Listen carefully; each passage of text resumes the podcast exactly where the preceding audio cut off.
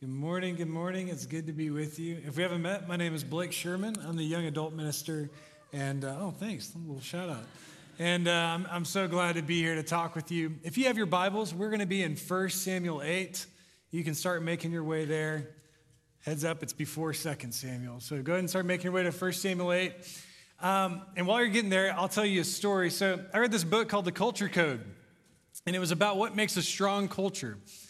And they tell this story about how in 1975, President Burke, who was the president of the healthcare company Johnson & Johnson, uh, decided to call together 35 of his senior managers. So he called these senior managers together, got them in a room, and the purpose of this impromptu meeting was to discuss something called the Credo.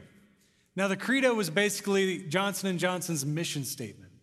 And so uh, it started like this. It said, uh, we believe our first responsibility is to doctors, nurses, patients, mothers, and fathers, and all people that use our products and services. So that's kind of how it started. And it's not that it was particularly bad or that people were rebelling against the credo or anything like that. Burke just noticed that people didn't seem to really care about it. Uh, they was just kind of in the peripheral. And he was just saying, hey, if we actually believe this, then let's operate like we believe it. But if we don't believe it, let's change it. Or let's, let's just get rid of it completely. But we got to figure out what we actually believe and who we actually are if we're going to move forward. So they all gathered together to discuss this mission statement. Uh, first person, probably someone from the old guard, said, The credo needs to be an absolute. We got to operate by the credo. And then someone fired back and said, Well, that's kind of ridiculous. We're a company after all. We need to make profit. That doesn't sound like a good way to make profit. Maybe we should change it. Then someone said, Well, can't, can't we do both?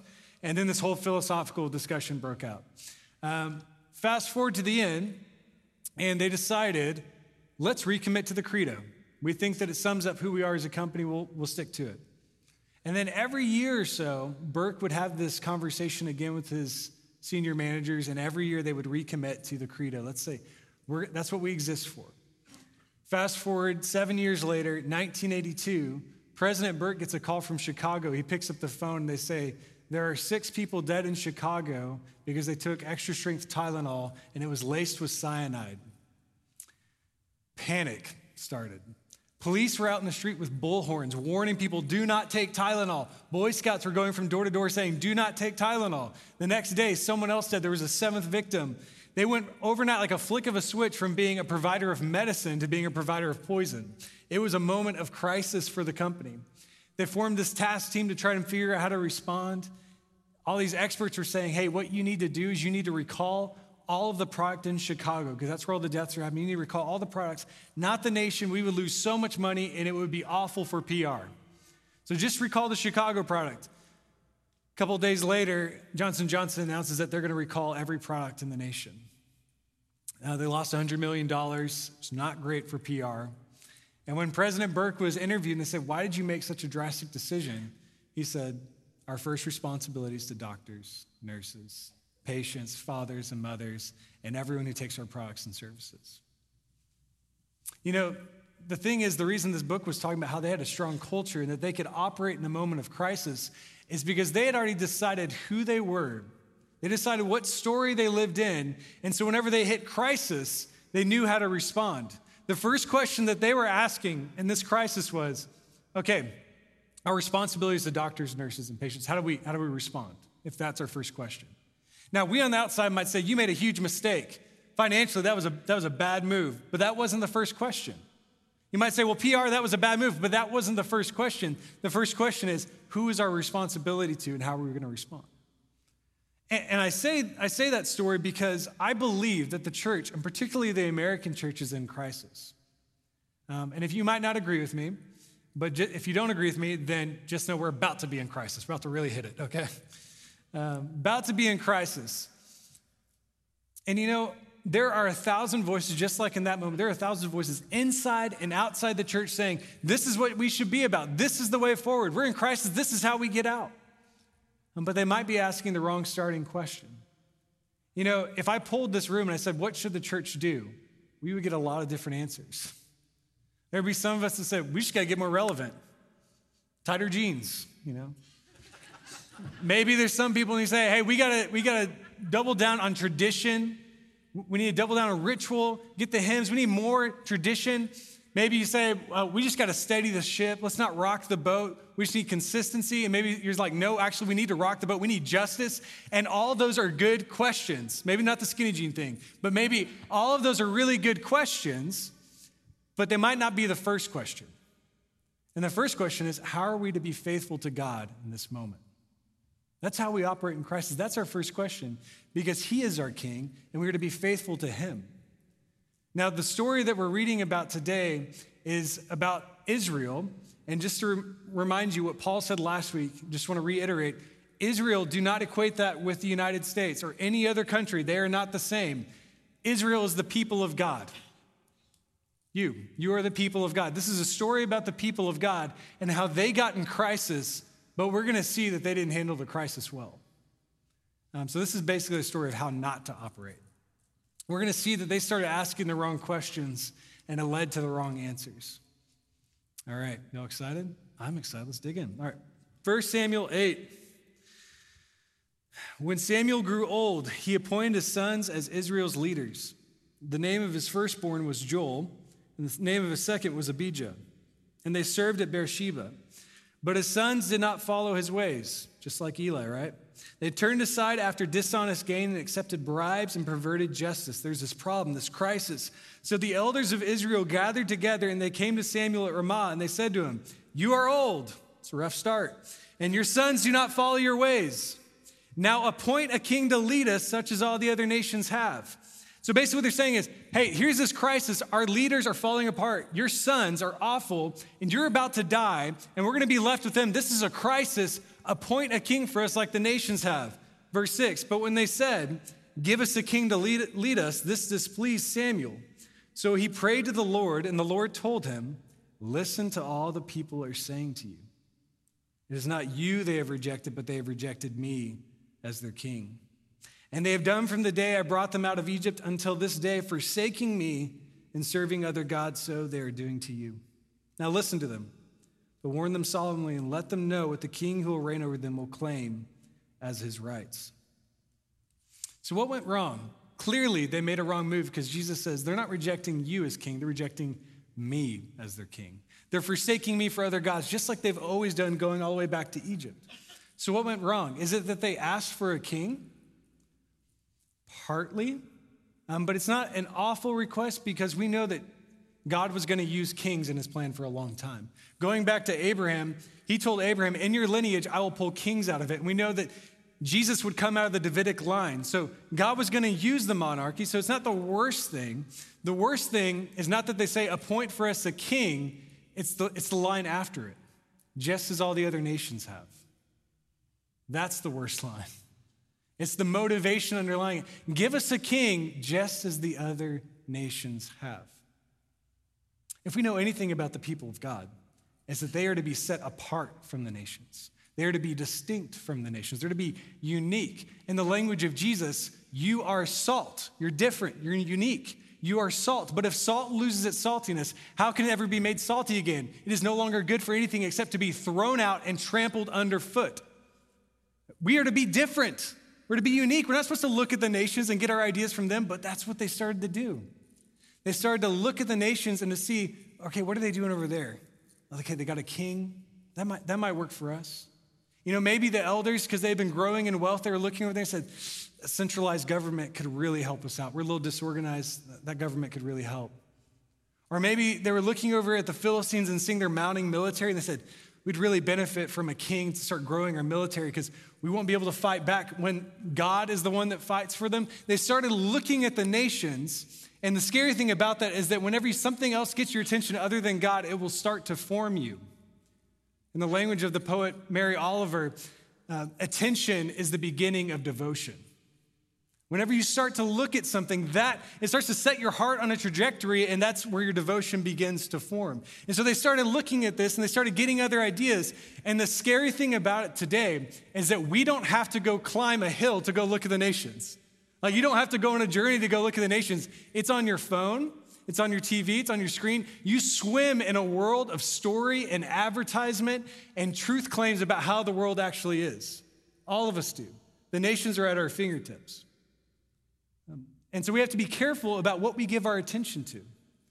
You know, there's this study that came out recently from the Barna Group, and it said that the average teenager today, um, the average amount of screen time that they have a day on entertainment, so this isn't work or school, just entertainment, is 7.22 hours a day. And we're like, that's ridiculous. Well, you're pretty close, whoever you are. you're pretty close. When I told that to Bob Johns, our youth minister, said, that's almost a full time job. And it is. And that's kind of scary, right? That should alarm us because if, if things that we give our attention to form us, then some of us have full time jobs being formed in the ways of the nations. We have a full time being formed in the ways of the world. And you look at the time that you give your attention to God, and that is kind of terrifying. We need to be on guard. We need to be watching these things that we're, we swim in a world of stories, so we need to do a good job of curating them. There's an author, Justin Whitmel, Earley, and he argues that maybe one of the new disciplines for a modern Christian today is that we need to curate our stories, curate our media. Listen to what he says. He says, if stories are as formational as the Bible and common experience would tell us they are, this now means that we live in a world of competing types of formation. Streaming like busted faucets everywhere we look. He says streaming for a reason.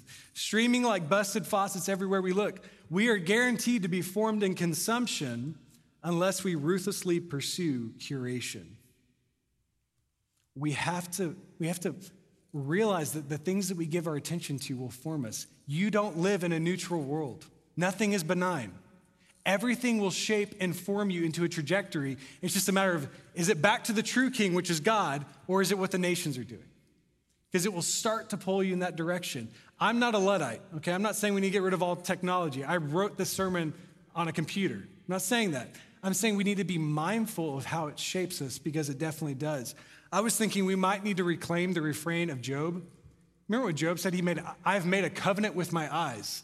He was talking about looking lustfully at a woman. But maybe we need to take that refrain on in a new way that we've made a covenant with our eyes that the things that get our attention, the things that we dwell on, are the things of our true God. Because if, if you don't take a stance against it, it will form you. This world will form you, but you have to take a stance against it, a posture back towards the true king.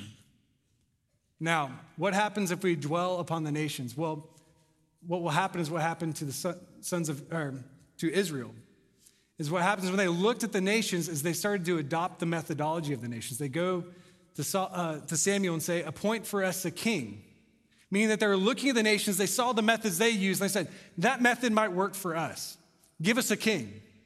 And that's what we do whenever we look at the world and we get our definitions of success and faithfulness from the world, is we'll start to use their methods in our lives. We'll say, give us that.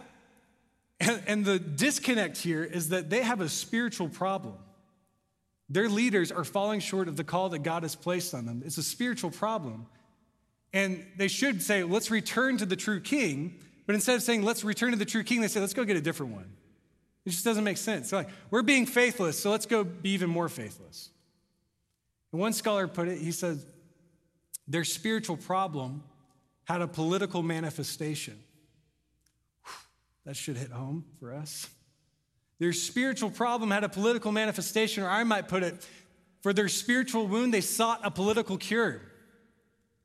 Said, we're, we're falling short. Things are falling apart. Can we get something outside of ourselves that maybe we can control and we can manipulate and we can put in place that we don't have to deal with our responsibility back to God?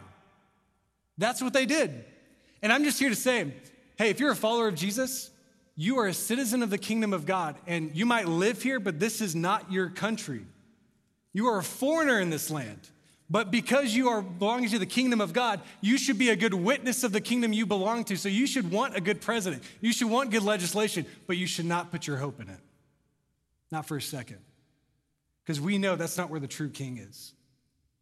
You can't legislate a revival. You can't. The true king is our God. We'll, push for the kingdom to come here and now. We'll fight for justice. We want this to happen now, here and now, but we won't put our hope in the kingdom of this world. We won't look at the nations and say, all right, how are they manipulating things? How are they coercing things? Because we want to shift things in our favor. We want, to, we want to prop the church to look a little bit better. That's not how we operate. We operate on the methods of our God, which is complete dependence upon Him. What did Jesus say? He said, I am the vine, meaning that I am the source of life. He said, You are the branches. You're the branches. If you remain in me and I remain in you, you will bear much fruit. But apart from me, you can do nothing. How quickly we forget that. Apart from him, we can do nothing. That's just not the way we operate. I've been picking on politics because that's the low hanging fruit in the room that we all know about. But you know, um, this is happening at so many different levels in the church that we're shifting our dependence from God to ourselves and to our methods. You know, instead of having spiritual leaders today, church leaders today that say, you know what, I'm gonna, I'm gonna grow in my dependence on God and on His Word, and I'm gonna pray for God to move in power in my congregation. Instead, what they're doing is they're saying, I'm gonna grow my spiritual platform through my social media platform. And I'm gonna push on that. I'm gonna try to get more trendy and relevant. And I'm gonna beg, instead of begging God to move, I'm gonna beg the world to notice me. And, and, you know what we have? We also have churchgoers that instead of saying, I'm going to pray for God to move and I'm going to offer up my body as a living sacrifice to the one true God. Now, what we're saying is we go home and instead of praying, we complain that the preaching isn't good enough, that the worship isn't good enough, that we need more structure, more program. And instead of saying, Here's my life, I offer it up to you, we're saying, What does my church have to offer me? We take on the life of a consumer and we adopt the methodologies of the world. And that just breaks my heart. Because you know what? Apart from God, we can do nothing. Nothing. So I know that the nations are doing their own thing. I know that you have it on your phone. I know you see it on TV. I know you might even see churches, and it seems like what they're doing, that's really working. Maybe we need, to, we need a structure like that. We need to do that. Can I just challenge us at First Woodway? Can we not bet on the methods of the world? Can we bet on God? Just bet on God meaning that we're not going to bet on relevance. We're not going to bet on just what works in our eyes. We're not going to bet on how things have always been. We're not going to bet on what's comfortable, what we think might bring more people in, but we're going to bet on God's presence here. And if God is present here, things will happen. That means we will double down on prayer. We will double down on scripture. We will double down on fasting. We will double down on longing for God to move here in our midst. Because if we don't, there's a danger that we will take the claims and the visions and the dreams of the nations that are out there and we will we'll give it a Christian veneer and claim that Jesus Christ is our king. We'll sing all the time Jesus Christ is king. But when you look at the, what we're doing and the methods that we're operating with, it's actually the nations. It's a fascinating story in John 6. Jesus feeds the 5,000. And they're just shocked. It's just, it's unbelievable. But there's this really interesting line at the end. It says, Jesus, knowing that they intended to come and make him king by force, withdrew again to a mountain by himself. What's going on there? I mean, after all, Jesus is the true king. He's actually the king. And they're recognizing that he could be a king. Why does Jesus withdraw? Why does he do that? It's because they had their eyes set on something other than the Father's will. They wanted to overthrow the Roman occupation, and they saw this guy that could feed the 5,000. They said, Man, I wonder what he could do with a sword. Let's take him, let's make him king and carry out our desires. But Jesus is like, No, I won't follow you. You are to follow me. My kingdom is not of this world.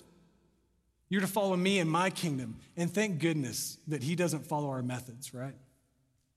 Thank, thank goodness he doesn't operate by the methodology of the world because do you know what looks like failure? Do you know what looks like irrelevant, like you're falling short? Like that's just a failure the eyes of the world is the cross.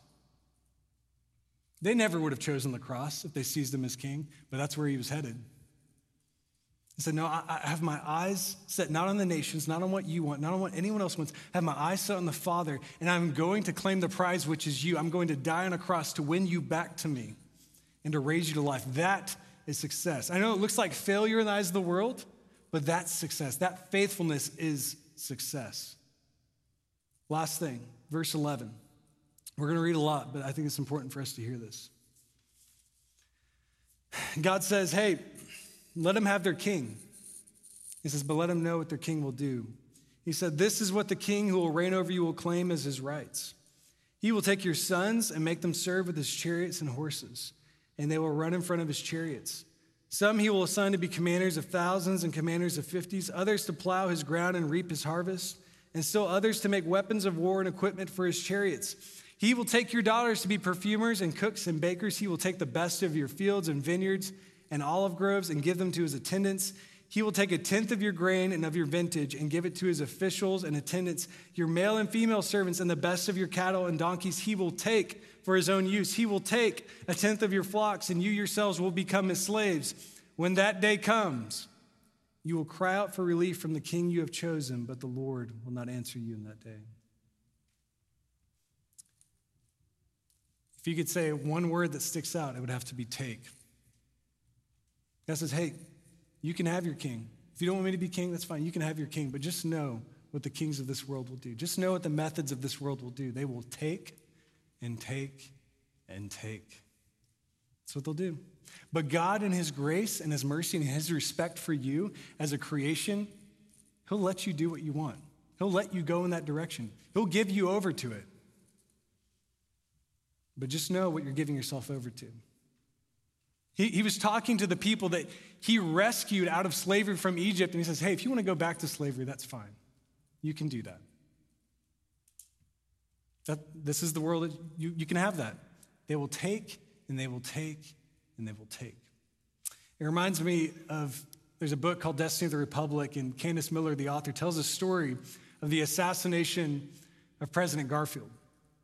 And it's really interesting because, you know, most assassinations that you think of, it's like someone gets shot and then that's it, it's over.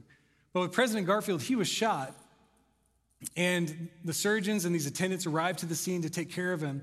And at the time, there was a lot of debate about bacteria and germs and how this all works. And so the head surgeon at the time didn't sterilize his hands because that just wasn't something you did. He didn't sterilize his hands. So he reached in to pull the bullet out with his finger. He didn't die that day. He died 79 days later from sepsis. It was the, it was the bacteria, the, the infection that broke out in his body that began to take and take and take from his life. And a lot of us, what we have done is we have sought the methods of this world. We've sought the kings of this world. And guess what? It might have stopped the bleeding for a moment. It might have stopped it for a moment. Just like, like Israel, they might have had a little bit of structure for a moment, like, okay, now we got these people in place. We have some kind of control. It might have done it for a moment, but eventually it would take and it would take. And that's what the kings of this world will offer you. You'll go to them to be liberated and you'll end up a slave.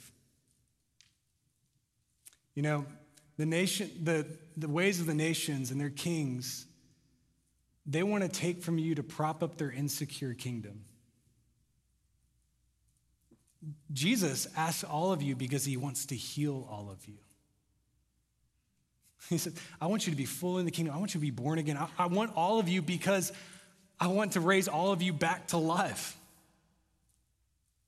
The, the ways of the kings of this world, they want to satisfy their greed, so they, they want to take and take from you. But Jesus, He wants to satisfy His love, so He wants all of you. That's our God. The choice is very simple, very clear. Who do we want to serve? I want to serve the one true King. I, I, I want to go back to the one true King. I want to turn to Him to serve Him. I don't want to look to the nations. I don't want to adopt their methodology. I want the one true King. I will not sell my birthright for what the nations have on top. I'm not going to. I'm going to turn back to the true King.